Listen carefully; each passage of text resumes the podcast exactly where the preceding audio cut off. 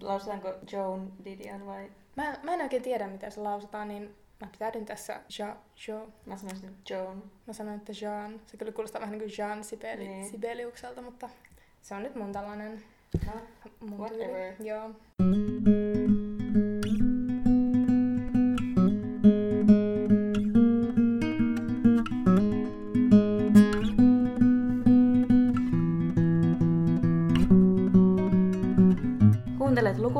Lukuvika-podcastia, jota toimittavat Jenni Lindvall. ja Essi Rötkönen. Podcastia tuotetaan yhdessä Voimalehden kanssa. Lukuvika on paljon puhetta kirjoista, luetuista ja lukemattomista.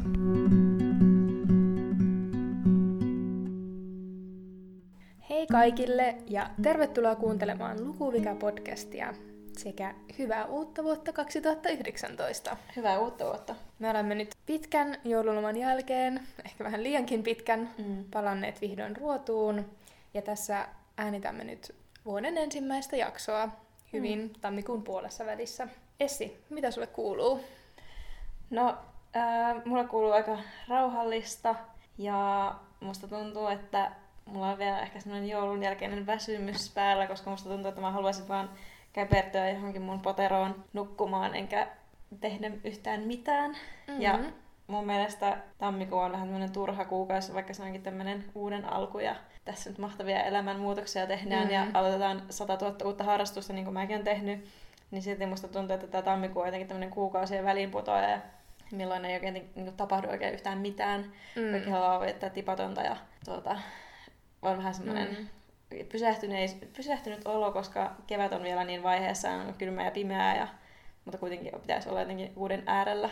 Joo, mä oon ihan samaa mieltä. Mun mielestä sanoit hyvin tänään, että tammikuu on vähän niin kuin maanantai. Niin. Että se on vähän semmoinen niin kuin ohimenevä, nopeasti ohimenevä, mikä on Mutta pakko raskas. kärsiä. Niin. niin kyllä. Mutta sen takia mä ajattelen, että vuosi ei kuitenkaan, tai tammikuu on vasta semmoinen harjoituskuukausi, että vuosi oikeasti Mm. alkaa vasta helmikuusta, niin senkään takia mun mielestä ei haittaa, että mä äänitetään vasta nyt tammikuun puolessa välissä, koska eihän Mm. tätä kuukautta oikeasti edes olekaan. Ahaa, totta. Mm. Eli kaikki on vielä edessä. Niinpä. Mä en jotenkin ihan hämmästyin tästä sun filosofisesta ajatuksesta. Mutta siis, Suorastaan eksistentiaalisesta ajatuksesta. mm, kyllä. Ontologisesta. Mutta tota, mulle kuuluu oikeastaan aika, aika samantyyppistä, mm. että semmoista rauhallista. Jotenkin olen käpertynyt semmoiseen omaan tseniin ja tuntuu, että mitään ei oikein tapahdu ja se on oikeastaan niin tosi hyvä, että mitään ei tapahdu. Mm. Että tuntuu, että on ollut aikaa ainakin jossain määrin just niin puuhailla vaan omia juttuja ja esimerkiksi käpertyä vain peiton alle ja lukea. Ja mä oonkin mun mielestä saanut luettua nyt tammikuun alussa tosi kivasti kaikkea. Oletko sinä Essi lukenut vai puhutaanko siitä, mitä sinä et ole lukenut? No aloitetaan siitä, mitä mä en Mm. ole lukenut, niin kuin meidän podcastin kuuluu. Niin mä haluaisin nyt sanoa tässä tämmöisen yhden lukuvian, eli eh, mä en ole lukenut tämmöistä aika klassista, klassista kirjailijaa kuin Herman Hesse, Mm. mm. joka on ehkä tämmöinen niin kuin hippien ja nuorison kirjailija. Mm. Tai musta tuntuu, että sitä ehkä luetaan silleen nuorena ja sitten se vaikuttaa paljon niin kuin ajattelutapaan, mutta se on mulla jäänyt lukematta, mutta äh, ajattelin, että sen voisi kyllä korjata joskus. Mutta pitääkö tästä vetää johtopäätöstä, että sinä et ole hip, etkä nuorekas? Ei. Ei. Uusi nuoruus on vasta tulossa. niin, Tai ehkä se tulee sitten, kun Niin. alat lukea sitä. Mä en ole myöskään lukenut Herman Hesseä, mikä on mun mielestä aika hassua, koska sehän on just ollut tämmönen 60-luvun alakulttuurin sellainen ihannoitu Mm, kirjailija. mm. Niin tota, Oletko sinä sitten 60-luvun alakulttuurin tuotos? no en välttämättä tuotos, mutta kuten ehkä tässä jaksossa myöhemmin tulee ilmi, niin olen hyvin kiinnostunut No niin, tästä hyvä. aikakaudesta. Hyväksytään. Joo. Aika hassua, että en ole itsekään lukenut sitä. Mutta tässä on kyllä lukuvika, minkä voisi korjata mm. mahdollisesti. Mutta tiedätkö, mitä minä en ole lukenut? Minulla on aavistus, kerro. Joo. Mä en ole koskaan lukenut Kafkaa. Mm. Mm. Mm. Sekin on ehkä vähän semmoinen ähm, kirjailija, jonka ajatellaan, että varmaan kaikki kirjallisuuden opiskelijat ovat lukeneet jossain absurdismin Kyllä. hengessä ja Mm. sitten ovat vaikuttaneita siitä. Niin. Ja ehkä vähän erityyppisen alakulttuurin omima kirjailija myös. Mm. Ja vaikka pidäkin itseäni tällaisena hyvin alakulttuuritietoisena, niin Mm. en ole kyllä Kafkaa lukenut lainkaan. Että tota, No, mutta minä pääsen olen. Oletko? Minkä teoksen? Muistatko Minä olen vielä? lukenut sen muodonmuutoksen. Joo. Ja luin sen kyllä siis viime vuoden puolella, että en nyt voi keulia tässä tämmöisellä Mm. kovin suurella tietämyksellä, mutta se oli lyhyt ja nopea lukuinen, niin kuin tiedämme, mikä on hyvän mm. Kirjallisen tuotoksen merkki.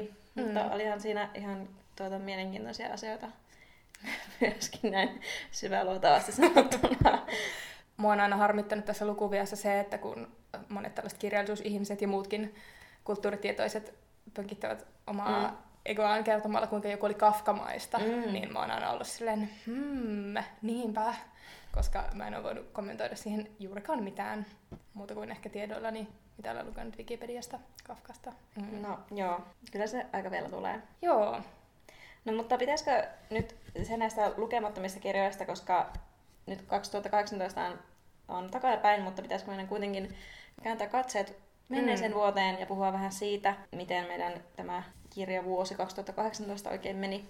Joo, ehdottomasti. Mä oon tota, mä en ole tehnyt mitään tarkempaa statistiikkaa näistä mun luetuista kirjoista viime vuodelta, mutta tälleen pähkinänkuoressa voin sanoa, että oli tosi hyvä kirjavuosi. Mm. Sinänsä, että luin paljon hyviä kirjoja, noin ehkä 50 kirjaa ja huomattavasti enemmän naisten kirjoittamia kuin miesten kirjoittamia kirjoja.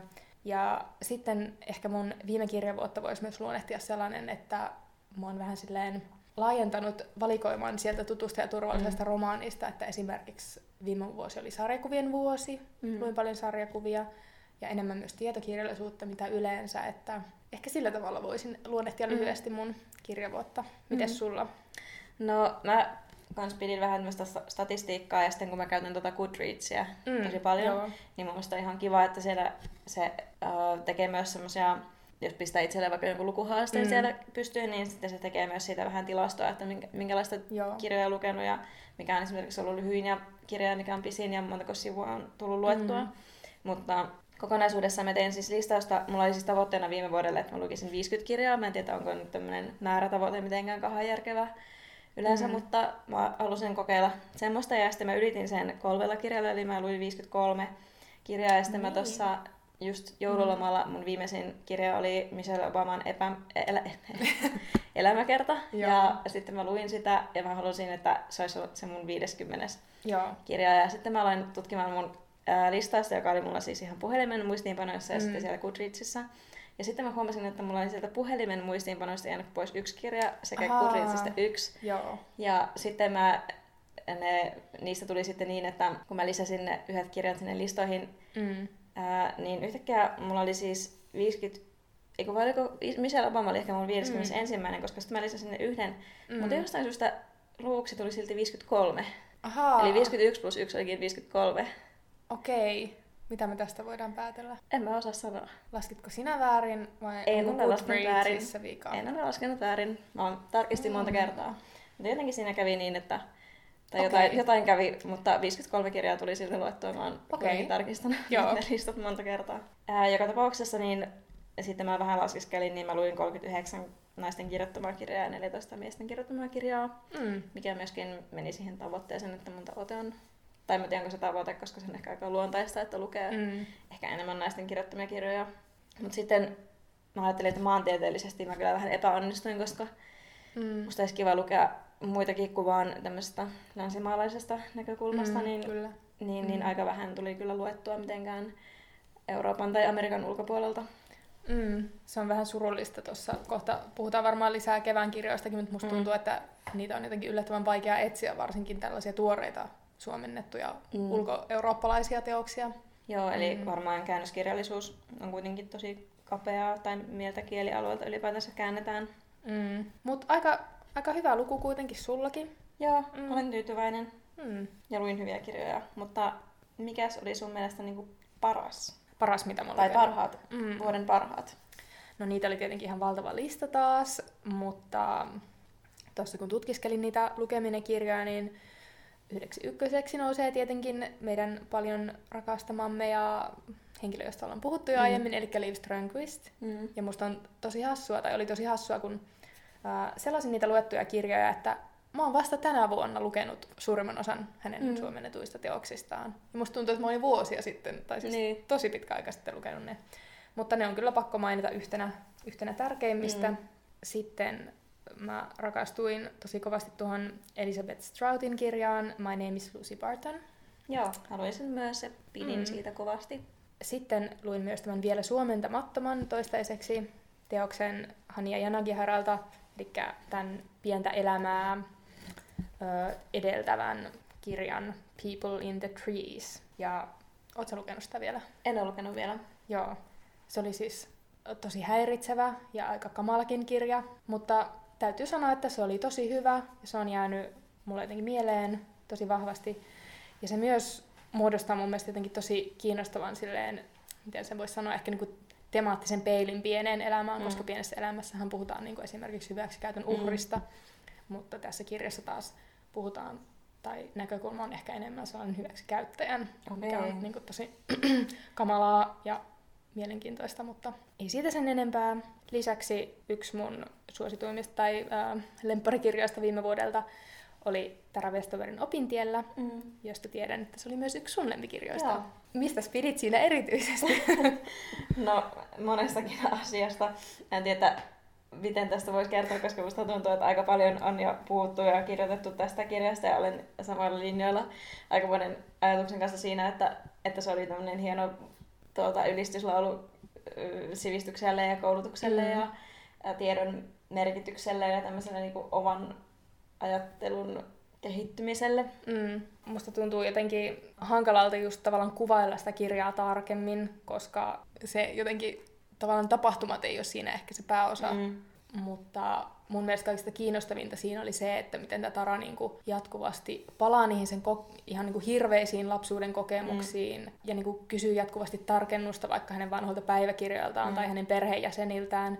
Ja että ne kaikki ihmiset saattaa muistaa vaikka saman tapahtuman ihan eri tavalla, niin jotenkin tavallaan semmoinen muistin hauraus, mutta kuitenkin, Mm. että kaikilla on joku muistikuva siitä tapahtumasta, niin se oli mun mielestä niinku jotenkin uskomattoman kiinnostavaa tässä kirjassa Joo, myös. Siinä, eikö siinä ole se yksi kohta, missä tämän Taran veli, ää, tai hän niinku sytyttää jalkansa jotenkin tuleen. Mm. Ja sitten siinä oli sitten, siihen liittyi niitä muistoja, että jotkut muisti, että se isä oli paikalla ja jotkut muistetaan sitä ei. Ja Joo. se oli aika kiinnostavaa, että sitten kaikilla oli aivan erilainen Mm. muistikuva siitä, että mitä oli tapahtunut. Ja sitten ei oikeastaan tietty, että mikä se totuus Niinpä. olikaan. Mm. Ja no mulle ehkä jäi sitten mieleen myös siitä, että kun tämän Taran elämä oli aika, aika tuota, rankka ja raskas, eli kun hän siellä tuota, vanhoillis uskonnollisessa Mm. ympäristössä eli ja häntä kohdeltiin ihan kauheasti, varsinkin hänen niin kuin veljensä ja vanhempansa ja lopulta hänet suljettiin siitä yhteisöstä ulkopuolellekin, niin mun mielestä ää, Tara kirjoitti niistä jotenkin kauhean kuitenkin niin kuin lempeästi tai jotenkin ymmärtäväisesti. Tämä ei ollut mitenkään niin kuin katkera tai paljon nyt ehkä liikaa tai mun mielestä hän mm. Mm. jotenkin kertoi niistä asioista niin kuin ne on. Tai mulla ainakin tuli sellainen olo, niin mun mielestä se,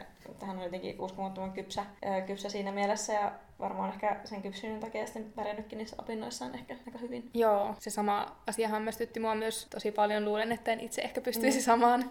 Mm. Ja kuuntelin just sen New York Timesin podcastin, missä Tara Westover oli vieraana, ja hän just sanoi mun mielestä tosi jotenkin kauniisti ja hienosti siitä perheestään, että um, I'd love to be part of my family, but it's not possible right now. Että mm. Mm. hän on tavallaan hyväksynyt sen kuitenkin. Mm. Ja se mun pitää vielä sanoa siitä muistinhauraudesta, että se laittoi jotenkin itseäkin miettimään, että kun sun identiteetti kuitenkin tavallaan perustuu sun muistoihin, Mm. ja jos ihmisen mui- muistikin voi olla niin hauras, niin tavallaan myös sun identiteetti voi Niin. perustua johonkin aivan täysin, Niin. tai se voi olla täyttä kuvittelua. Niin kuin. Ja niinhän se onkin. Niin, tai sitten periaatteessa. muistot tulevat oman sen minuuden kautta, että Mm. ne tavallaan muistetaan niin kuin ne halutaan muistaa ja Mm. luetaan ehkä itselle edullisesti sitten. Mm, kyllä, että se oli jotenkin niin kuin Mm. todella hienosti kuvattu siinä ja kiinnostavaa. Joo. Oliko sulla vielä jotain viime vuoden lemppareita? No mun lemppari oli sitten myös Mia Kankimäen Naiset, joita ajattelen öisin. Mm. Ja Mia Kankimäki kirjoitti jokunen vuosi sitten asioita, jotka saavat sydämen lyömään nopeammin kirjan, joka on tämmöinen tietokirja, missä on hyvin, tai hänen niin henkilökohtainen ote ää, tämmöiseen Sei Sonokon nimiseen Japanissa ennen muinoin asuneeseen Mm. mm. naiseen. Ja hän lähtee siis Japaniin ää, tutkimaan tätä naista ja ottaa virkavapaata töistään ja lopulta irtisanoutuu ja heittäytyy sitten kirjailijaksi. Ja varsinkin tämä hänen uusi teoksensa, niin siinä nyt käsitellään tämmöisiä naisia, jotka ovat olleet aika uraauurtavia, mutta jääneet kyllä historian kirjojen varjoon. Ja Mia Kankimäki matkustaa ympäri maailmaa sitten näiden naiden innoittamana ja kertoo heidän elämästään. Ja mun mielestä se oli aivan superinspiroiva ja tosi mielenkiintoinen, varsinkin kun siinä, tai mun mielestä parasta antieteissä kirjassa oli semmoinen jakso, missä hän kertoi tämmöistä varhaista tutkimusmatkailijaisista mm. ja miten ihmeellisiin paikkoihin esimerkiksi sonnustautuneena korsettiin mm. ihminen voi jossain sademetsän uumissa mennä, mihin ei itsellä mm. todellakaan nyt tulisi mieleen mennäkään, mutta on ollut ihan mahtavaa, että jotkut ovat uskaltaneet. Toki tuota, mm. on ollut monia vastenkäymisiä heillekin siinä, mutta, mutta sitten mua hämmästytti, että kun en ollut näistä naisista koskaan kuullut, niin että miten nämä naiskohtalot usein sinne historiankirjoihin tai sieltä pyyhitään siis pois. Mutta äh, mun mielestä tämä kirja oli siis aivan ihana, mutta ehkä sitä on vähän kritisoitu siitä, että siinä oli aika paljon, niin kuin, paljon asiaa siis yhteen kirjaan. Eli niitä Joo. naisia oli aika paljon, niitä ää, vyörytettiin sieltä niin kuin toisensa jälkeen, mutta mun mielestä se ei ehkä, tai mua ei hirveästi haitannut, koska mä jotenkin uppouduin niihin, niiden naisten tarinaan niin mm. innoissani ja olin, olin hurmioissani. Ja ehkä se verrattuna siihen ensimmäiseen kirjaan, joka oli kans mun mielestä aivan ihana, niin tämä ei ehkä ollut ihan niin yhtenäinen ja semmoinen ehkä joku punainen lanka kuitenkin jäi vähän uupumaan, vaikka hän, tai ne kaikki tarinat liittyi kyllä niin kuin samaan teemaan. Ja mun mielestä oli ihana, kun tuo Mia Kankimäki pohtii siinä myös sitä, että, että nyky-länsimaisella naisella olisi niin kuin kaikki mahdollisuudet tehdä ihan mitä niin. vaan, mutta sitten ei välttämättä uskalla tai on laiska. Ja sekin on ihan ok mm. niin sanoa se ääneen, niin. että ei tarvitse olla sellainen superrohkea ja mahtava koko ajan, vaan mm. että sitten kun hän joutuu ihan patistelemaan itseään johonkin Afrikan savanneille, mutta ja kirjoittaa siitä sitten ihan avoimesti, että pelottaa ja okay, kahdistuttaa. Joo, onpa kiinnostavaa, koska mä en ole siis vielä lukenut tuota. Mm. Uh, mulle tulee usein vähän sellainen vastareaktio siitä, kun tuo, tuo on siis kaikkien hehkuttama ja mä uskon, että se on varmasti mm. niin kuin ihan uskomattoman hyvä. Mutta sitten semmoinen, että ehkä mä haluan lukea sen, kun se pöly vähän laskeutuu. Että se ei ole liikaa muiden lukukokemusten sävyttämä se oma kokemus. Mutta mun mielestä tämä oli myös ehkä just vähän kritisoitu tuosta, että tavallaan kun siinä tuodaan esiin tommosia rohkeita ja mm. erikoislaatuisia naisia, ja tämä on myös aihe, mistä me olemme mm. sattuneista syistä puhuneet aika paljon mm. viime jaksoissa ja viime vuonna. Mutta ihan kiva kuulla, että siinä myös on ollut tuommoista näkökulmaa, mm. että se on vaikka ihan ok, että sun täytyy patistaa itsestä, että välttämättä niin. ei edes täydy. Tai niin. että saa, niin. niin, ja sitten mm. kun vaikka ite, jos miettii ihan itseäkin, niin kyllä mun olisi vaikea lähteä tästä yhtäkkiä vaan savannille, vaikka mä sinne Joo, haluaisinkin lähteä. Sama niin, homma. Niin, mm. niin ei se ole helppoa, vaikka meillä tavallaan nykyään olisikin kaikki mahdollisuudet, mm. mutta siis ihan hatunnosta vaan niillä kaikilla naisille, jotka ovat sen tehneet silloin, kun se on ollut hyvin, kyllä. hyvin, hyvin äärimmäistä. Mm. Sitten mä mm. haluaisin kuitenkin vielä mainita, että Michelle Obaman elämäkerta Becoming oli ihana. Joo, mä en ole vielä lukenut sitäkään, mm. mutta sekin on vähän sellainen herkku, mitä mä säästelen, koska mm. mä luulen, että se tulee olemaan tosi ihana ja Joo. koskettava ja kaikkea. Se ei, ei ehkä sillä niinku kirjallisesti ollut mitenkään Joo. järisyttävä. Mm. Ja sitten mun on pakko sanoa, että voi vähän ärsytti, että mm. siinä suomen, mä luin sen siis suomeksi, Joo. niin siinä oli semmoisia vähän karuja lyöntivirheitä. Esimerkiksi Obama, eikä anteeksi Osama Bin Ladenista puhuttiin siis Obama Bin Laden Apua. nyt mä itsekin sanoin sen Ihan supernoloa. niin se oli aika noloa, varsinkin joo. kun tiedetään, että häntä on yritetty mustamalata tästä mm, niin kytköstä, joka ei edes ole mikään kytkös. Joo. Niin, ja sitten oli muutenkin tämmöisiä kirjoitusvirheitä, että siinä on ehkä semmoista kiireen tuntua, mikä, mikä niin ymmärrän kyllä, mutta mm. muuten niin nautin siitä tosi paljon ja Obamat on ihania. Mm. Varsinkin kun ää, siinä paljon myös puhuttiin siitä, kuinka tuota, Barack lukee paljon kirjoja ja se oli mun mielestä tosi herttaista. Joo, ei niitä voi kyllä olla kun, tai siis he, heitä ei voi olla rakastamatta, niin. että aivan sama vaikka he ovat myös vain ihmisiä kaikki ne vikoineen, niin, niin. se on kuitenkin semmoinen sädekehä ympärillä. Mm. Mä en kyllä tiedä, onko se Barack niin kuin ihminen kaikki ne vikoineen. Ei se välttämättä ole, mm. mutta eipä Michellekään varmaan ole. Niin. Mm. Ja sitten Saara Tursen sivuhenkilö ja Elin Willowsin sisämaa oli myös Sivuhenkilö kyllä oli ihan ykkönen kyllä. Mm. Joo. No onko, nyt puhuttiin tästä parhaista, niin mennään nyt sitten ne kahteen kautta, niin onko joku, joka oli hämmentä, hämmentänyt sinua tai oletko pettynyt johonkin? Um, no tota, ei nyt mitään su- suurempia pettymyksiä, mutta täytyy kyllä sanoa, että toi Mo- Moshin Hamidin Exit West, jota oli hehkutettu todella paljon ja se oli mun mielestä ehdolla myös johonkin suuren kirjallisuuspalkintoon, mm-hmm. niin tota, mä kyllä petyin siihen, koska siinä on niinku tosi nerokas idea, eli puhutaan pakolaiskriisistä ja siinä oli tällainen ajatus, että ei ole tavallaan niinku ajallisia ja fyysisiä rajoitteita mm. maiden välillä, vaan että pakolaiset tai kuka tahansa voi kulkea semmoisten maagisten ovien läpi niinku maasta mm. toiseen. Ja se idea oli musta niinku ihan super jotenkin kiinnostava, mutta sitten se toteutus jäi mun mielestä ontumaan, että se ei niinku jotenkin koskettanut mua hirveän okay. paljon se kirja, että siihen mä vähän petyin kysyin. Mm. Ja tota, vuoden hämmentäjä-palkinto mm-hmm.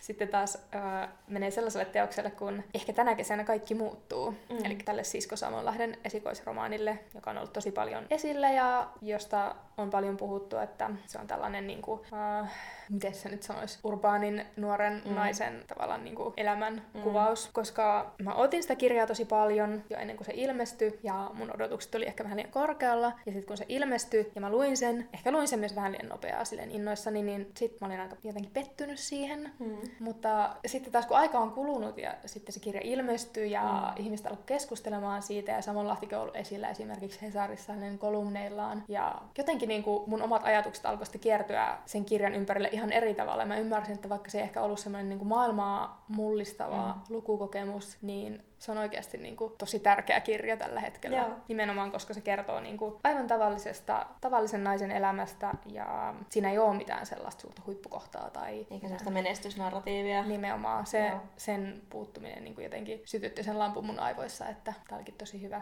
Mm. Eli sen takia se oli vuoden hämmentäjä, koska tunteeni ovat heilahdelleet paljon ja lopulta olen tullut siihen tulokseen, että se oli hyvin tarpeellinen ja tärkeä kirja. Joo. Mm. Oliko sulla vuoden hämmentäjiä, yllättäjiä, pettymyksiä? Ää, no mulla on ehkä tämmönen, no mä en tiedä voiko sanoa pettymys, mutta ää, mä luin siis äm, ton The. Nix-kirjan, kirjoittaja mä en nyt muista. Hmm.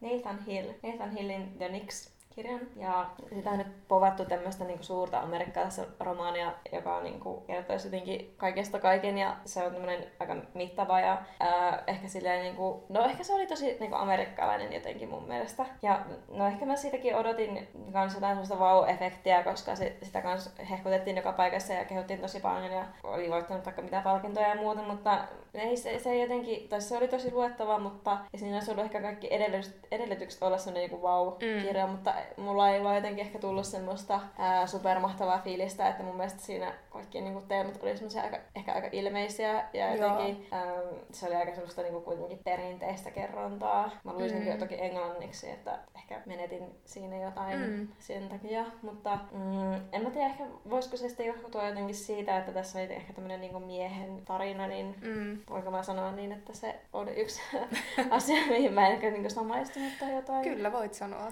en tiedä, johtuiko se siitä, että miksi mulla ei tullut sitä wow-efektiä niinku just, just tästä, mutta, Mm. mutta tota, ei se huono ollut, en mä niinku sitä Niin. sano, mutta, mutta se oli ehkä vähän semmoinen niinku kirja kaikkien joukossa. Joo, no ehkä vähän sama kuin mulle toi Exit West, että ei se huono Niin. ollut, mutta se oli pettymys. Joo. Ja tästä myös huomaamme, että kuinka vaarallista on se, että ihmiset rummuttaa tämän kirjaa hulluna, Niin. koska se saa sun odotukset aivan liian Ja korkealle. sitten kun itsekin aina rummuttaa kaikkia kirjoja, mitä on itse rakastanut, niin, sitten Niin, se on hirveää, että jos joku, kelle sitä kirjaa tuputtaa ja se ei tykkääkään siitä, Niin. niin sitten menee välit poikki. Kyllä, kyllä.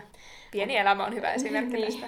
Mutta vuoden hämmentäjä tai vuoden paras Mm. mm. tai vuoden yllättäjä, Joo. niin oli Anneli Auerin murhalaisken muistelmat. Sanoitko, että se on vuoden paras kirja? se on myös julkaistu varmaan silleen muutamia vuosia sitten, mutta... Mutta mun paras Mm. lukema on viime vuodelta. Mm. Mutta siis mä oon, mitä, mitä ehkä musta niinku uskoisi päällepäin, kun mut tapaa, mutta mä oon hyvin suuri true crime fani. Mm, totta. Ja tuota, tiedän siitä enemmän kuin esimerkiksi matematiikasta. Kyllä. Niin, niin, kiellä. niin, niin mun mielestä oli sellainen mukava kesäkirja. Luin sen siis kesällä ja ää, se oli hämmentävä. Joo, tota, mulla on se itse asiassa tuolla kaapissa, koska se on siis minun kirjani, jonka sinä luit, ja mä en ole vielä lukenut sitä, Mm. mutta tota, Mutta sun ei tarvitse, koska mä referoin sen sulle. se on myös totta. Mutta kyllä mua silti kiinnostaa, mun täytyy niinku omiin Joo. silmin nähdä se sieltä kirjan sivulta, että mitä on tapahtunut. Mm. Mutta vuoden yllättäjätitteli kyllä voisi mennä myös, Niin. myös Anneli Auerin Joo, muistelmille. kyllä viihdyin sen parissa Mm. muutaman päivän. No mutta nyt kun on, nyt ollaan niin oltu täällä menneisyydessä, niin pitäisikö meidän kuitenkin nyt katsastaa myös tulevaisuus? Kyllä. Eli siirtää nyt katseet kohti loistavaa tulevaisuutta. Ja onko sulla jotakin tämmöisiä kirjoja, mitä sä esimerkiksi odotat tulevalta vuodelta? Joo, muutamia on. Mä en ole ehkä niin tarkasti tänä vuonna äh, katsonut läpi noita kustantamoiden listoja kuin joskus ennen, Mm. mutta toisaalta silleen hyvin niin kuin hienostuneella valikoivalla silmällä, niin Mm. olen valikoinut sieltä parhaat. Eli yksi, mitä mä otan tosi paljon, on Liv Strömqvistin uusi sarjakuva-albumi, tai se ei ole siis uusi, mutta Mm. se on uusi. Ensimmäistä kertaa Su- suomennetaan. Ää, nimeltään Einsteinin vaimo. Ja tässä Liv Strömqvist käy sitten läpi näitä ää, tunnettujen suurmiesten taustalla vaikuttaneita naisia. Mm. Että mä otan niinku ihan hyperinnostuneena sitä Oletko koskaan kuullut Einsteinin vaimosta mitään? en, mutta kun mä googletin sitä yksi Mm. päivä niin näin otsikon.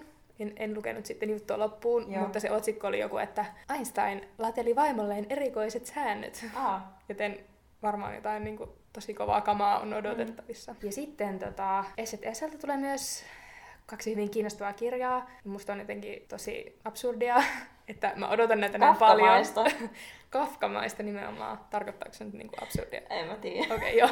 uh, mä pitäydyn vielä käyttämästä se- sitä Joo, sanaa, ei se kunnes, kun, kunnes tiedän, mitä se tarkoittaa. Mutta he julkaisivat tosiaan Maggie Nelsonin kirjan Sinelmiä ja Rachel Kaskin kirjan Siirtymä, joka on siis toinen osa tästä Rachel Kaskin trilogiassa, Mm. jonka ensimmäinen osa tuli viime vuonna suomeksi. Ja se kafkamainen teki, tekijä tässä on se, että minä en ole edes niin kuin, lukenut kumpaakaan kirjailijaa.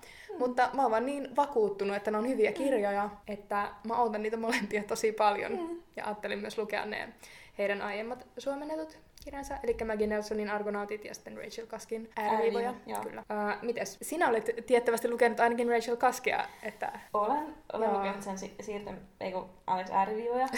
Ja mä otan siis näitä ihan samoja kirjoja kuin säkin. Ja tuota, mun piti lukea myös se Maggie Nelsonin Argonautit ja mullahan on se englanninkielisenä painoksena ja se oli siellä mun lukulokapinossa ja Mm. Äh, kaikkea mahdollista, mutta en mä sitten pystynyt lukemaan sitä, koska se oli englanniksi ja se ei nyt mun vajavaista kielitaidosta johtuen avautunut mulle englanniksi, niin mun pitää lukea se suomeksi myös ensin, että mä en uskalla myöskään tota sinelmiä, joka on siis englanniksi Bluets, Joo. niin sitä ei uskalla lukea siis englanniksi, koska mä varmaan ymmärtäisi siitä mitään. Mutta Mm. se Rachel Kaskin ääriviivoja, ääriviivat, Ääriviivat. ääriviivat, Mm. niin se oli kyllä ihan mielenkiintoinen lukukokemus, koska mun mielestä siinä oli jotenkin semmoista tosi niinku, uudenlaista kerrontaa ehkä. Mm. Ja sekin on tosi semmoinen niinku, niinku jotenkin vähäeleinen kirja, mutta silti jotenkin semmoinen lukijan niinku, tulkintaa ja Mm. vaativaa, että mun mielestä se oli jotenkin ihana, kun se ei ollut Mm. mitenkään semmoinen alleviivaava. Eli siinä on oikeastaan niinku tämmöinen päähenkilö, joka lähtee Kreikkaan, hän on kirjailija, ja sitten hän tapaa ihmisiä, ja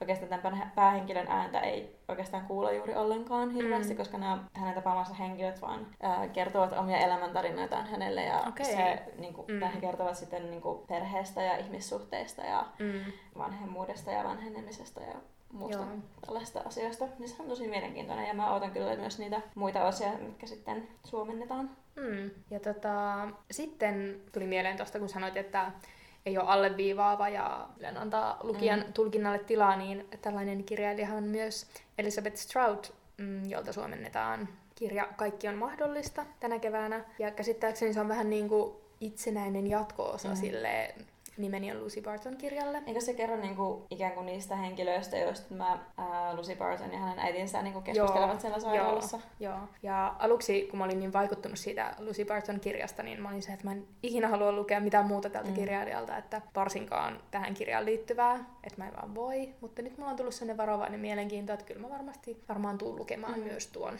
Oliko sulla vielä jotain kevään odotettuja? Ää, ei ole muita tämmöisiä yksittäisiä kirjoja. Ja sitten mä huomasin just, että, että tässähän ei ollut mitään suomalaisia Joo. ja kotimaisia kirjailijoita ollenkaan mukana. Että Mm. varmaan meidänkin kuulijoille on jotenkin ehkä tullut tässä viimeistään niin rivien välistä selväksi, Mm. että me ei, ei ehkä jotenkin tai ei, ei voi sanoa, että ei, eikö oltaisi kotimaisen kirjallisuuden ystäviä, koska Mm. mun mielestä niin, niin kotimainen nykykirjallisuus mm. On niin kuin, muuttunut jotenkin freisimpään suuntaan, mutta Mm. mm. ehkä niin kuin, meidän mielenkiinto on yleensä tuolla niin kuin, käännetyssä kaunokirjallisuudessa. Mm. Ihan totta. Mm. Se on ehkä semmoinen ääneen sanomaton asia meidän Niin. podcastissa, mutta jonka voi ehkä silleen Nyt mä sain sen ääneen. Kyllä. Onko se, se se, ei, se ei ole enää salaisuus. Ei, mutta itse asiassa mulle tuli just mieleen vielä yksi suomalainen Niin. kirjailija, jota mä itse asiassa odotan. Mutta se liittyy mun mielestä just tähän, mitä sanoit, että se on mennyt tosiaankin freesimpään suuntaan myös mun Mm. mielestä. Ja se on siis, äh, Siltalalta tulee tällainen romaani kuin Kolkka, Maria Matinmikon Mm. kirjoittama.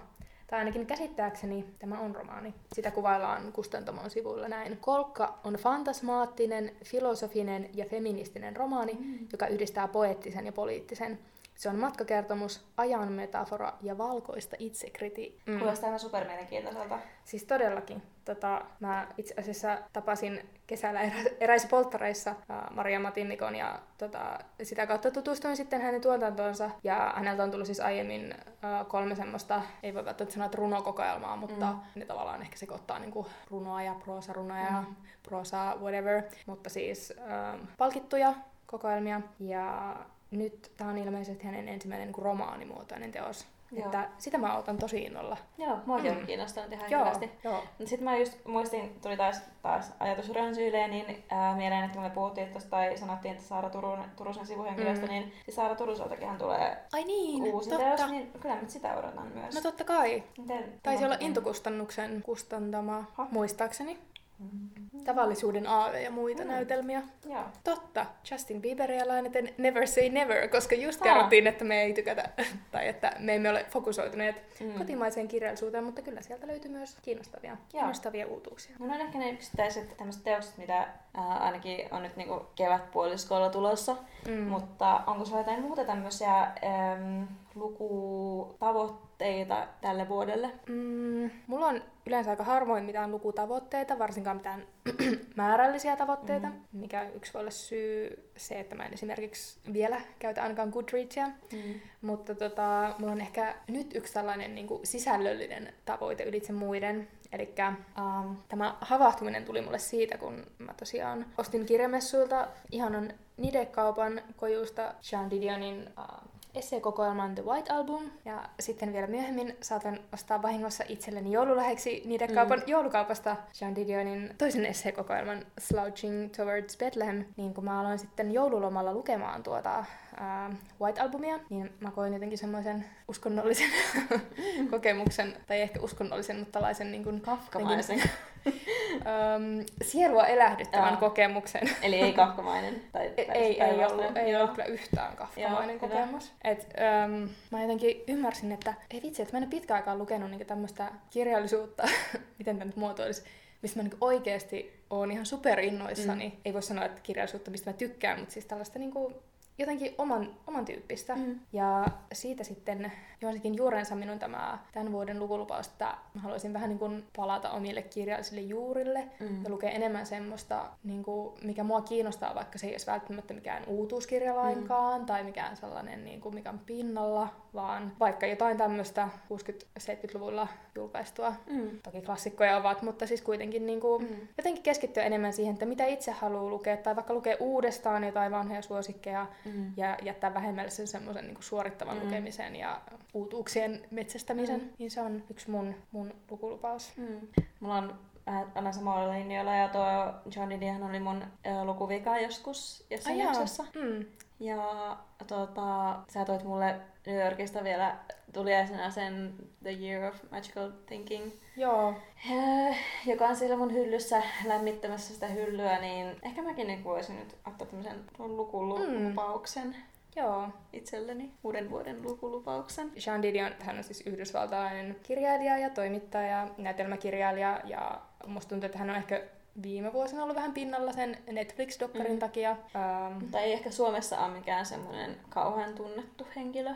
ei. Et toki mä olin niinku törmännyt häneen monessa eri vaiheessa, mutta itse asiassa häneltä on mun mielestä suomennettukin vaan niinku kolme Mm. teosta tai jotain. Mutta tosiaan vuonna 2017 tuli Netflixiin tämä dokkari The Center Will Not Hold, millä on mun mielestä myös aivan ihana nimi. Mm.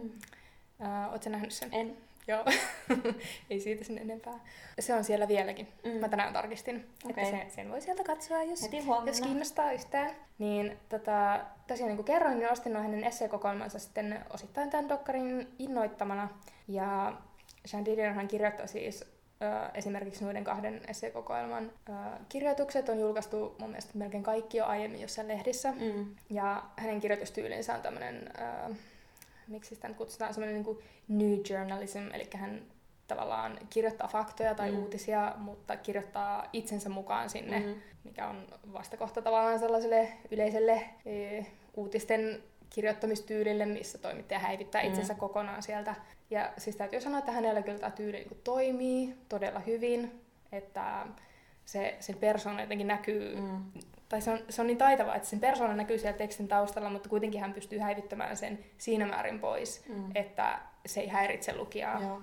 Ja jotenkin siitä mä innostuin just nimenomaan tosi Mm. mm. paljon. Ja toi White Albumhan keskittyy niinku 60-luvun loppupuolelle, ja se kuvaa niinku amerikkalaista, ehkä erityisesti niinku kalifornialaista psyykeä ja tavallaan sellaista niinku kaauksen tilaa, mikä oli kun 60-luku, lo- 60-luku loppui ja jotenkin kaikki ihanat ihanteet ei ollutkaan käynyt toteen. Joo. Niin tota, olen siis kiinnostunut juuri tuosta aikakaudesta. Ja siellä on tosi kiinnostavia esseitä, missä hän vaikka hengailee Dorsin kanssa ja odottaa Jim Morrisonia tuntikausia saapuvaksi mm. sinne studioon. Ja yhdessä esseessä hän esimerkiksi äh, menee ostamaan mekkoa Linda Kasabianille, joka on siis tutkintavankeudessa mm. näistä Tate LaBianca-murhista. Mm. Ja koska jonkun asianajan mielestä Linda Kasabianin mekko ei ole sopiva, mm. yllättävää, niin hänen pitäisi mennä ostamaan hänelle toisenlainen mekko. Et nuo tuokiokuvat on jotenkin niinku, ne melkein sellaisella niinku pelottavalla tarkkuudella jotenkin mm. valottaa sitä ajan henkeä, että se on ihan uskomatonta. Mutta kaikista kiinnostavinta musta tässä kirjassa oli, äh, tai jakautuu siis useisiin osioihin, niin sellainen osio, joka on otsikoitu äh, nimellä Women. Ja siinä on muutama essee. Yhdessä Didion kirjoittaa tälleen niin kuin melkein ironisen huvittuneesti tästä aikansa feministisestä liikkeestä, eli niin mm. toisen alan feminismistä. Ja niin kuin suoraan sanoen disauttaa heidät mm. ihan täysin. Mm. Ja tämä oli mulle semmoinen, että mä jotenkin mietin hirveä ristiriita tuli, että miten mm. sellainen nainen kuin Shan Didion, Didion, kutsutaan häntä vain Didioniksi, niin kuin mm. miehiä kutsutaan sukunimellä, niin miten sellainen suuri feministinen idoli voi jotenkin tavallaan niin kuin disauttaa mm. kaikki muut naiset näin täysin. Ja siellä on esimerkiksi myös sellainen essee, missä hän niin kuin, semmoinen aika unfavorable essee esimerkiksi Doris Lessingistä, niin tuli jotenkin sellainen vaikea olo siitä, että miten, miten hän nyt voi kirjoittaa mm. tämmöistä. Onko se sitten mm. jotenkin vähän myös sitä ajan henkeä, että ehkä silloin tavallaan ollaan tehty sitä jotenkin eroa niin kuin itsen mm. ja muiden välille, tai jotenkin semmoisella tavalla, että, tai ehkä just silloin 60-70-luvulla, vaikka feminismi ehkä silloin alkoi mm. niin nousta, niin eihän silloin varmaan, tai ei ole ollut, ollut mitään intersektionaalista feminismiä niin, esimerkiksi, joka vaikka mm. nykyään ottaa huomioon niin kuin kaiken mar- marginaaliset ryhmät niin kuin mukaan, mm. niin ehkä jollakin tavalla, tai että joskus on ollut ihan ok esimerkiksi sanoa, että äm, feministinen nainen ei vaikka käytä huulipunaa, koska sehän mm. olisi epäfeministinen mm. teko, toisin kuin nykyään ymmärretään, että feministiä ja feminismiäkin voi olla niin kuin monenlaisia ja yksikään, tai niin kuin kaikki ei ole, tai ei ole yhtä oikeaa välttämättä, vaan se pitäisi saada monenlaisia eri asioita, niin ehkä se voi liittyä myös siihen mm, tuo on varmasti ihan maailmankuvaan, mikä mm. ehkä jollakin tavalla helpottaa sitä ajatusta ehkä. Joo, ihan hyvä pointti. Ja tosiaan sit mä jäin miettimään tuota itse ja mä luin sitten artikkeleita myös tuosta hänen suhtautumisestaan mm. feminismiin ja tällaisessa Medium-verkkolehdessä oli mun mielestä mainio artikkeli, jossa todettiin myös hyvin, että tavallaan vaikka hän olikin tuommoinen feministinen idoli tai on joillekin, niin uh, siellä sanottiin, että nobody asks Hunter Assumption to speak for all men. Mm, totta. Ja sitten mä sain siitä semmoisen ah, elämyksen, että okei, okay, totta. Että ehkä... Mutta eikö me ollut tässä niin opittu myöskin feminismin hengessä tosiaan, että, että ihmiset on erehtyväisiä ja Kyllä. Um, ehkä niitä asioita voi korjata tai tuota, kaikki asiat ei ole maailmassa niin feministisiä tekoja, vaikka olisikin feminismi, feministi, mm, niin kyllä. ehkä voidaanko me jotenkin elää tämän asian kanssa. Ehkä me voidaan just, just elää tämän asian kanssa. Mutta tästä pitkästä monologista huolimatta, niin pointti oli se, että Didion on nyt tällainen minun suunnannäyttäjä tälle mm. mun uudelle lukulupaukselle tälle vuodelle. Oliko sulla jotain tällaista ajatusta tai suunnannäyttäjää mm. sinun lukulupauksillesi? No on. Eli siis tota, kun mustakin tuntuu, että mä luen tosi paljon niinku uutta kirjallisuutta ja vähän niinku tulee semmoinen olo, että ah, koko ajan ilmestyy hirveästi kaikkea uutta ja pitää juosta niiden trendien perässä ja lukea mm. niitä kauhean nopeasti, että pysyy niinku ajan, ajan tasalla. Ja sitten kun mä viime vuonna luin 53 kirjaa, mun mielestä se on aika paljon, niin nyt mulla ei ehkä ole niin semmoista määrällistä tavoitetta. Mä, mä yritän myös keskittyä enemmän niinku laatuun Joo. ja mulla on tullut vähän semmoinen kaipuu kanssa menneisiin aikoihin tai jotenkin semmoinen, mm. ää, että mä haluaisin lukea ehkä enemmän niinku vanhempia kirjoja ja jotain semmoisia feministisiä klassikoita, jotka on ehkä Joo. tai näistä kirjoittamia klassikoita, jotka ovat jääneet jonnekin historiankirjojen uumeniin. Ja mä oikeastaan olen jo tämän vuoden puolella ehkä vähän korjannut mm. tätä, tai ehkä lähtenyt tälle linjalle, koska mun vuoden ensimmäinen lukukokemus oli tämmöisen espanjalaisen kirjailijan kuin Merce Rodoredan kirja Timantti Aukio. Joo.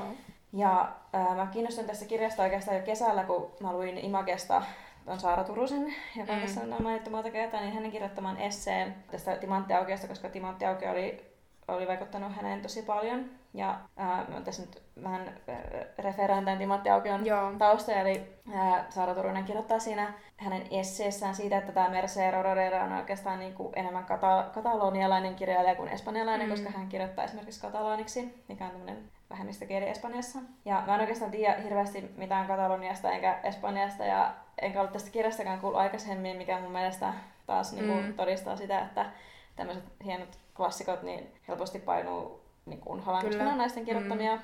Ja siinä kirjassa sitten siellä kansileipeessä luki, että esimerkiksi Gabriel Garcia Marquez oli tästä Joo. kirjasta tosi innoissaan aikoinaan okay. ja hän oli päättänyt mm. opetella katalaanin kielen sitten tämän luettuaan. Mutta tämä Timantti Auki on siis äh, katalaanien tämmöinen ikään kuin kansalliskirja tai jotenkin heidän niin kuin kansallinen identiteetti jotenkin pohjautuu tähän. Ja se on ehkä samassa asemassa siellä kuin vaikka meillä on seitsemän veljestä täällä ja mm. ää, täällä Pohjan tähden alla ja tuntematon sotilas ja Joo. niin edelleen. Ja se on mun mielestä tosi hämmästyttävää, niin kuin tässä Saara Turunenkin kirjoittaa tässä esseessään, että tämä on naisen kirjoittama kirja, joka kertoo naisesta, niin mun mielestä se on aika mm. hämmästyttävää, mm. että se on siellä niin semmoisessa kansalliskirjan maineessa, koska jotenkin on tottunut siihen, että ne on yleensä aika tämmöisiä miehisiä. No yleensä kyllä, kyllä miehistä, kan- kanonista ponnistavia miehisiä mm. kirjoja, niin kuin nämäkin mitä mä luettelin, mm. niin on tämmöistä miehistä ilottelua. Mutta tässä sitten Saara Turusen esseen pohjallakin on semmoinen ajatus, että miksei meilläkin voisi olla näin. Niinpä, niinpä. Ja mm. tässä kirjassa, siis tässä Timantti Aukeassa, niin tämä kertoo tämmöistä Natalia nimistä naisesta, joka nuorena tutustuu tämmöiseen hunsvottimieheen, joka mm. oikeastaan vaan sanoo hänelle, että nyt me menemme naimisiin ja Joo. se on siinä selvä. Ja sitten hän menee naimisiin ja tämä mies kutsuu sitä Nataliaa kolometaksi, joka okay. tarkoittaa tämmöistä pikkukyyhkystä. Tai mm. pikkukyyhkystyttö. Okay. Että hän niin nimeää hänet niin ihan täysin uudelleen. Okay. Ja vähän niin riistää tältä Natalialta sen oman identiteetin samalla. Mm. Ja se mies on sitten tämmöinen, ähm, käyttää vähän niin henkistä väkivaltaa koko ajan mm. tätä Natalia kohtaan. Eli kun Natalia esimerkiksi on raskaana, niin tämä mies alkaa tuntea jotakin järkyttäviä kipuja sen jaloissa öisin, mitkä on ihan huuhaata. Ja What? sitten äh, hän tuo sinne heidän asuntoon tämmöisiä kyyhkysiä. He perustaa kyyhkyslakan sinne talon jonnekin Joo. komeroon, ja mikä kun käyttää naisen hermoille niin ymmärrettävistä syistä. ja sitten tuota, lopulta ne mies menee sotaan, Joo. koska tässä eletään ymmärtääkseni siis Joo. Espanjan sisällissotaa. Ja sen takia tässä nyt niinku, äm, tämä myös on niinku Katalonian tämmöinen äm, identiteetin mm. kuva näiden sotakokemusten, sotakokemusten vuoksi, mutta tässä sitä sotaa ei kuvata sillä mitenkään suorasti, vaan ehkä epäsuorasti, eikä myöskään ne poliittiset tapahtumat tule siellä kirjassa muuten esille, kun vain että se mies mm. lähtee sotaan mm. ja sitten tulee äärimmäinen köyhyys ja ruokaa on vähän ja niin edelleen. Niin tämä on sillä lailla tosi merkittävää, että nämä kirjan tapahtumat liittyy lähinnä sinne kotiin ja kodinhoitoon ja mm. lapsiin ja siihen perheeseen, eikä siellä oikeastaan myöskään oteta kantaa sodan oikeisiin tai väärin osapuoliin mitenkään. Mutta silti tämä niin kuin, on koettu Katalanian tämmöiseksi niin kuin, no, kansalliskirjaksi, niin. mm. mikä on mun mielestä tosi niin kuin, edistyksellistä. Vaikka mm. Espanja ja Katalonia ei ehkä tasa-arvoisesti muuten ole esimerkiksi Suomea mitenkään edellä, mm. niin ähm, mä tosiaan kiinnostuin tästä kirjasta ja sitten luin sen ja tykkäsin sitä tosi kovasti. Se oli aika semmoinen ähm, se oli myös ehkä niinku surullinen ja synkkä, mutta mm. oikeastaan se oli myös se kerronta oli ehkä semmoista aika niinku toteavaa, mutta myöskin ehkä jotenkin niinku humoristista. Tai siinä oli semmoisia arjen arkisissa kuvauksissa oli ehkä jonkinlaista mm. huumoria mukana, niin se ei ollut myöskään pelkästään aivan synkkä tai semmoista kurjuutta korostavaa. Musta tuntuu jotenkin, että monet suomalaiset kansalliskirjat on jotenkin ehkä semmoisia kur- kurjuuden tämmöisiä... Niin, kyllä ää, ihan totta. Mm. Joo, mm. niin että sitten siinä oli kuitenkin valoisa loppu, niin mm. mikä oli mun mielestä tosi mielenkiintoista. Ja mulla ehkä tuli tästä mieleen myös kirja, mistä olen aikaisemminkin puhunut, eli se mm. Sally Salmisen Katriina. Joo. Mikä on ehkä myös tämmöinen unohdettu klassikko, joka on nyt ehkä nousemassa toivottavasti uuteen arvostukseen, mm. kun on tullut uusi suomennos ja uusi painos. Ähm, ja se sai mut ajattelemaan myös, että miksei tämmöinen naisen kirjoittama tarina naisesta voisi olla meidän uusi tuntematon sotilas tai joku. Mm. Joo, siis onhan se ihan hulluutta, että meidän niin kuin, kansalli, tai meidän kansaa NS kuvaa joku semmoinen kirja, joka kuvaa oikeasti niin kuin, puolen kansan koettelemuksia. Niin. niin. Mm. Ja myös, mä en tiedä, että sä nähnyt sitä tuntematon sotilas, sitä u- uusinta en. versiota. Joo, niin siinähän on yritetty NS vähän niin kuin, tuoda sellaista naisnäkökulmaa, mm. missä naiset on sitten sellaisia niin kuin vaimoja ja niin. rakastajia ja kotona odottavia henkilöitä, että Mm. en mä nyt tiedä, että voisiko sitä naisen näkökulmaa kuitenkin tuoda vähän niin kuin, suuremmalla tavalla esiin. Niin. Esimerkiksi tämä Katriina, minkä sanoit, niin on mun mielestä tosi hyvä esimerkki, Mm. minkä voisi ihan hyvin nostaa silleen Mm. yhtä korkeaan asemaan Niinpä. kuin nämä meidän kansalliskirjailijat. Mm. Mutta on tosi mielenkiintoista siis, että jollakin kansalla voi olla myös tavallaan Mm. naispuolinen tunteiden. Niin, niinpä. Mm. Ja sitten tässä tuota, tätä naista kun kutsutaan kolmetaksi eli Mm. kyyhkyseksi ja sitten se mies tuo taloon niitä kyyhkysiä, Mm. mm. se kyyhkyslakka, niin jossain vaiheessa tämä nainen kuitenkin kapinoi sitä mie- Mm. miestään vastaan, ää, vaikka hän on ehkä semmoinen vähän no, a- alistuva tyyppi Mm. ja ehkä vähän semmoinen, no ei, ei niinku lapsellinen, mutta Mm. ehkä semmoinen, no en tiedä, no ei ainakaan mikään semmoinen niinku kovin Niin. Itsensä puolustaja. Joo. Niin sitten hän kuitenkin ryhtyi kapinaan niitä kyyhkysiä vastaan ja hän käy ravistelemassa niiden kyyhkysten munia ja lopulta Joo. ajaa ne kyyhkyset pois sieltä talosta ja Joo. mä ehkä tulkitsen tämän nyt semmoiseksi jonkinlaiseksi henkiseksi Mm. vapautumiseksi ja myöhemmin tämä mies sitten tosiaan menee sinne sotaan ja kaatuu siellä ja sitten ähm, Mm. kolmeta pääsee sitten vapaaksi ainakin siitä miehestä hetkellisesti tai hän menee sitten myöhemmin uusiin naimisiin ja Mm. hänen elämästään tulee ihan hyvä. Mutta joo, se on, ehkä liittyy myös siihen tosiaan, että, että nyt haluaisin lukea ehkä vähän ää, hitaampaa kirjallisuutta, Mm. ehkä vähän niin kuin enemmän pohdiskelevammin ja mm, enemmän naisten kirjoittamia klassikkoja. Kyllä. Ja nimenomaan se on ehkä meillä molemmilla tämmöinen yhteinen tekijä näissä lukulupauksissa, että kun tuntuu, että kirjan elinikä on niin lyhyt, niin tosiaan. Mm. olisi mukava kaivaa niitä sellaisia unohdettuja, mahdollisesti naisten Mm. tekemiä klassikoita enemmän esiin ja lukea niitä. No kyllä pakko tunnustaa, että mua kiinnostaa myös Kimi Räikkösen elämäkerta. Mä oon lukenut sitä ihan vähän sille sieltä täältä, mm. Ja mun täytyy kyllä myöntää, että se oli aika silleen vetävästi kirjoitettu, että mm. Kyllä mä niinku kiinnostuin. Mutta voisiko tämä nyt olla se, että jos ollaan niinku silleen mm, true to our kirjamaku, niin, mm. Niin voi nyt lukea sitten Kivi Räikkösen elämäkerran tuntematta siitä mitään alemmuuden tunnetta. Mm. Tai No en, en sanoisi, että se on, se on paluu mun juurille sinänsä, mutta tota, ehkä tähän meidän lupaukseen voisi myös liittyä se, että ei tarvitse tuntea mitään pakkoa mm. lukea jotain Mm. tiettyä kirjaa. Eli sä voit myös lukea Kimi Räikkösen elämäkerran ja that's fine. No niin, onpa Mm. hyvä. Joo, me ollaan nyt puhuttu paljon ää, sekä viime vuoden parhaista lukukokemuksista, yllättäjistä ja pettymyksistä ja niistä, mitä me odotetaan mm. ensi vuodelta. Ää, mutta mitä me odotetaan meidän tulevilta jaksoilta? Vai odotetaanko me mitään? No kyllä mä ainakin odotan Mm. mm. moniakin asioita. Eli ää, meitä kiinnostaisi puhua esimerkiksi kirjasta Late Bloomers. Kyllä. Ja siihen ehkä voisi liittyä tämä, mitä tässäkin sivuttiin, eli ehkä tänä kesänä kaikki muuttuu. Joo, mun mielestä ne molemmat käsittelee jollain tavalla semmoista niinku suorittamiskulttuuria, mm. Jopa ylisuorittamiskulttuuria mm. ja just sitä menestyjän narratiivia. Mm. mikä kiinnostaa meitä molempia tosi paljon. Tai siis ei kiinnosta. Niin, nimenomaan. tai ehkä, miten se nyt muotoilisi? Sen suorittaminen ei kiinnosta meitä. Nimenomaan, joo. Joo. Uh, Sitten me haluttiin puhua myös uh, rikoskirjallisuudesta Mhm. ja ehkä myös sen mahdollisesta ongelmallisuudesta. Mä oon kirjannut tänne dekkarien ihanuus ja kamaluus. Se tulee varmaan olemaan sen jakson nimi. Mm. Uh, sitten tämä meidän ikuisuusaihe, mistä tullaan kyllä ensi vuonna varmaan tekemään jakso, eli siis haluttaisiin käsitellä semmoista tavallaan keskiluokkaisuuden normalisointia. Mm. kirjallisuudessa. Kulma vielä vähän hukassa, ehkä me puhutaan lasten ja nuorten kirjallisuudesta tai ihan jostain muusta, mutta joka tapauksessa siitä aiheesta. Mutta me myös toivottaisiin, että jos teillä on jotain ideoita tai toiveita, niin meille saa mm. Mm. mielellään lähettää niitä. Me ollaan varmaan Instagramissa Mm. kaikista aktiivisimpia, että siellä yksityisviestillä tai sitten meillä on myös sähköpostiosoite Lukuvika at gmail.com. Ää, ja Facebook-sivusto, jossa käydään silloin tällöin. Eli siis mielellään saa laittaa ehdotuksia, risuja ja ruusuja ja mitä vaan. Rakkauskirjeitä. Niitä myös. Ää, kiitos, että kuuntelit. Kiitos, hyvää alkanutta vuotta ja palataan taas asiaan. Hei hei! Moikka!